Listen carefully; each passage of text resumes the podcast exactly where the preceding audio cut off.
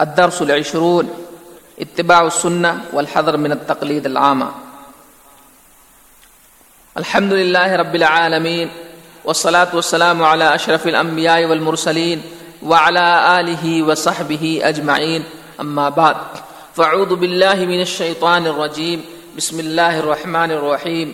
يا أيها الذين آمنوا أطيعوا الله وأطيعوا الرسول وأولي الأمر منكم. فإن تنازعتم في شيء فردوه إلى الله والرسول إن كنتم تؤمنون بالله واليوم الآخر ذلك خير وأحسن تأويلا۔ معزز حاضرین، اسلامی بھائیوں بزرگوں اور دوستوں پیار نبی جناب محمد الرسول اللہ صلی اللہ علیہ وسلم کو اللہ تعالیٰ نے آخری نبی اور رسول بنا کر کے مبوس فرمایا۔ آپ صلی اللہ علیہ وسلم کی ذات مبارکہ پر نبوت اور رسالت کا سلسلہ منقطع کر دیا گیا۔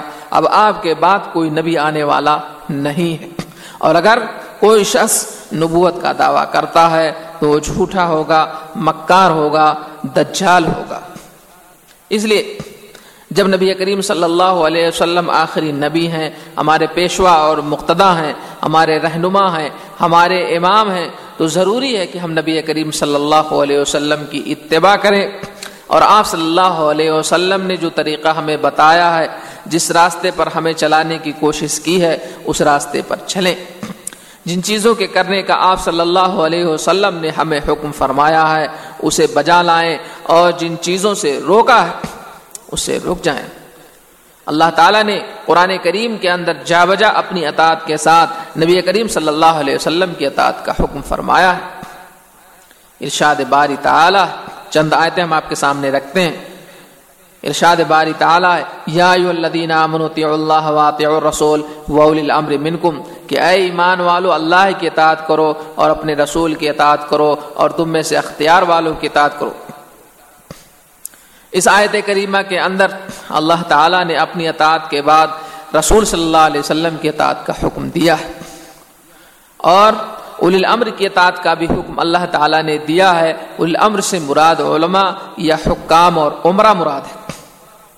لیکن اول الامر حکام، عمرہ یا علماء کی اطاعت مشروط ہے۔ اگر ان کے درمیان اختلاف ہوتا ہے تو ایسی صورت میں فیصل کتاب اللہ کو یا سنت رسول اللہ کو مانا جائے گا۔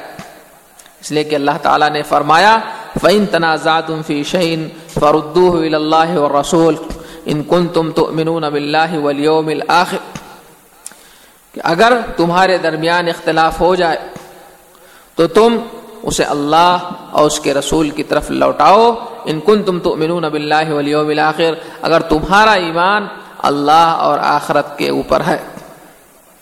ذالی کا خیر وحسن تعویلا، یہ بہتر ہے اور انجام کے اعتبار سے بھی یہ اچھا۔ ہے اسی طریقے سے ایک اور جگہ اللہ تعالیٰ فرماتا ہے، یا الذین آمنوا اطیعوا اللہ واطیعوا الرسول ولا تبطلوا اعمالکم۔ اے ایمان والو، یا الذین آمنوا اطیعوا اللہ واطیعوا الرسول ولا تولوا عنه وانتم تسمعون۔ کہ ایمان والو، اللہ کی اطاعت کرو، رسول کی اطاعت کرو اور اس سے روگردانی نہ کرو۔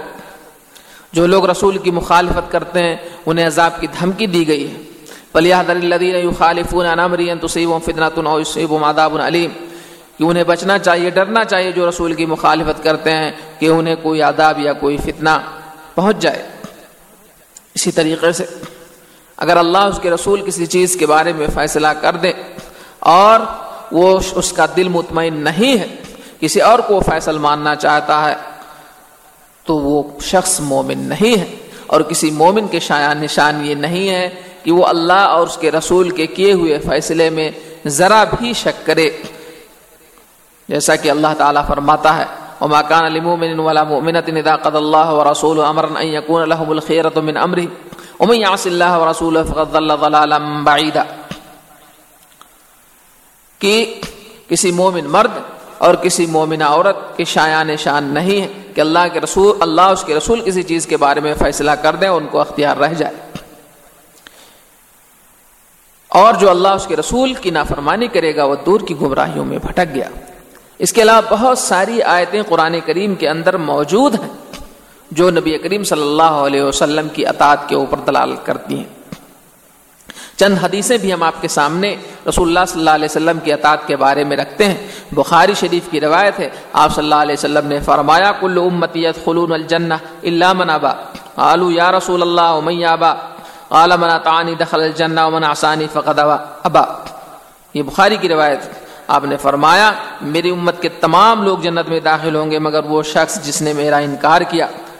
لوگوں نے کہا، اللہ کے رسول کون انکار کرے گا؟ تو آپ نے فرمایا، جس نے میری اطاعت کی، وہ جنت میں داخل ہوگا، اور جس نے میری نافرمانی کی، تو اس نے، اور جس نے میری نافرمانی کی، تو اس نے انکار کیا۔ اسی طریقے سے ایک اور روایت نسائی شریف کی۔ رسول اللہ صلی اللہ علیہ وسلم نے فرمایا، من اطاعنی فقط اطاع اللہ، ومن عصانی فقط عص اللہ۔ جس نے میری اطاعت کی، اس نے اللہ کی اطاعت کی، اور جس نے میری نافرمانی کی، اس نے اللہ کی نافرمانی کی۔ ایک اور جگہ اللہ کے رسول صلی اللہ علیہ وسلم فرماتے ہیں، ابن ماجہ کی روایت ہے، ما امرتکم بھی فخذو وما نہیتکم عنہ فانتہو۔ جن چیزوں کا میں تمہیں حکم دوں، اسے لے لو، اور جن چیزوں سے روکوں، اس سے تم رک جاؤ۔ نبی کریم صلی اللہ علیہ وسلم اپنی طرف سے کچھ بھی نہیں بولتے تھے۔ جو کچھ بولتے تھے، وہی الہی ہوا کرتی تھی، جیسا کہ اللہ تعالیٰ فرماتا ہے۔ اما عن الحوا ان اللہ وحی یوحا کہ آپ اپنی طرف سے کچھ نہیں بولتے ہیں، جو وہی کی جاتی وہی بولتے ہیں۔ گفت وہ گفت اللہ بوت گرچ از حلقو میں عبداللہ بوت۔ اگرچہ نبی کریم صلی اللہ علیہ وسلم کی زبانی کوئی چیز نکلتی تھی شرعی معاملات میں، لیکن وہ اللہ کا فرمان ہوا کرتا تھا۔ اس طرح سے بہت ساری آیتیں ہیں۔ میرے محترم بزرگ اور دوستو، آج بہت سارے لوگ تعصب کا شکار ہیں۔ اور وہ کہتے ہیں، ہم تو حنفی ہیں، ہم شافی ہیں، ہم مالکی ہیں، ہم فلاں ہیں، ہم فلاں ہیں۔ ہمارا امام، ہمارا مولوی یہ کہتا ان کے سامنے صحیح حدیث اور صحیح روایتیں رکھی جائیں، پھر بھی وہ مانتے نہیں۔ میرے محترم دوستو، آپ صلی اللہ علیہ وسلم نے دو ہی چیزوں کو چھوڑا ہے کتاب اور سنت کو۔ لہذا ہمیں اور آپ کو چاہیے کی کتاب اللہ کو اپنائے اور نبی کریم صلی اللہ علیہ وسلم کی سنت کو اپنائیں نبی کریم صلی اللہ علیہ وسلم کی اتباع ہی میں ہماری کامیابی ہے۔ اسی پر اکتفا کر رہے ہیں۔ دعا کرے اللہ تعالی ہمیں اپنی اطاعت کے ساتھ ساتھ رسول اللہ صلی اللہ علیہ وسلم کی اطاعت کی توفیق بخشے۔ آمین۔ السلام علیکم و رحمۃ اللہ وبرکاتہ۔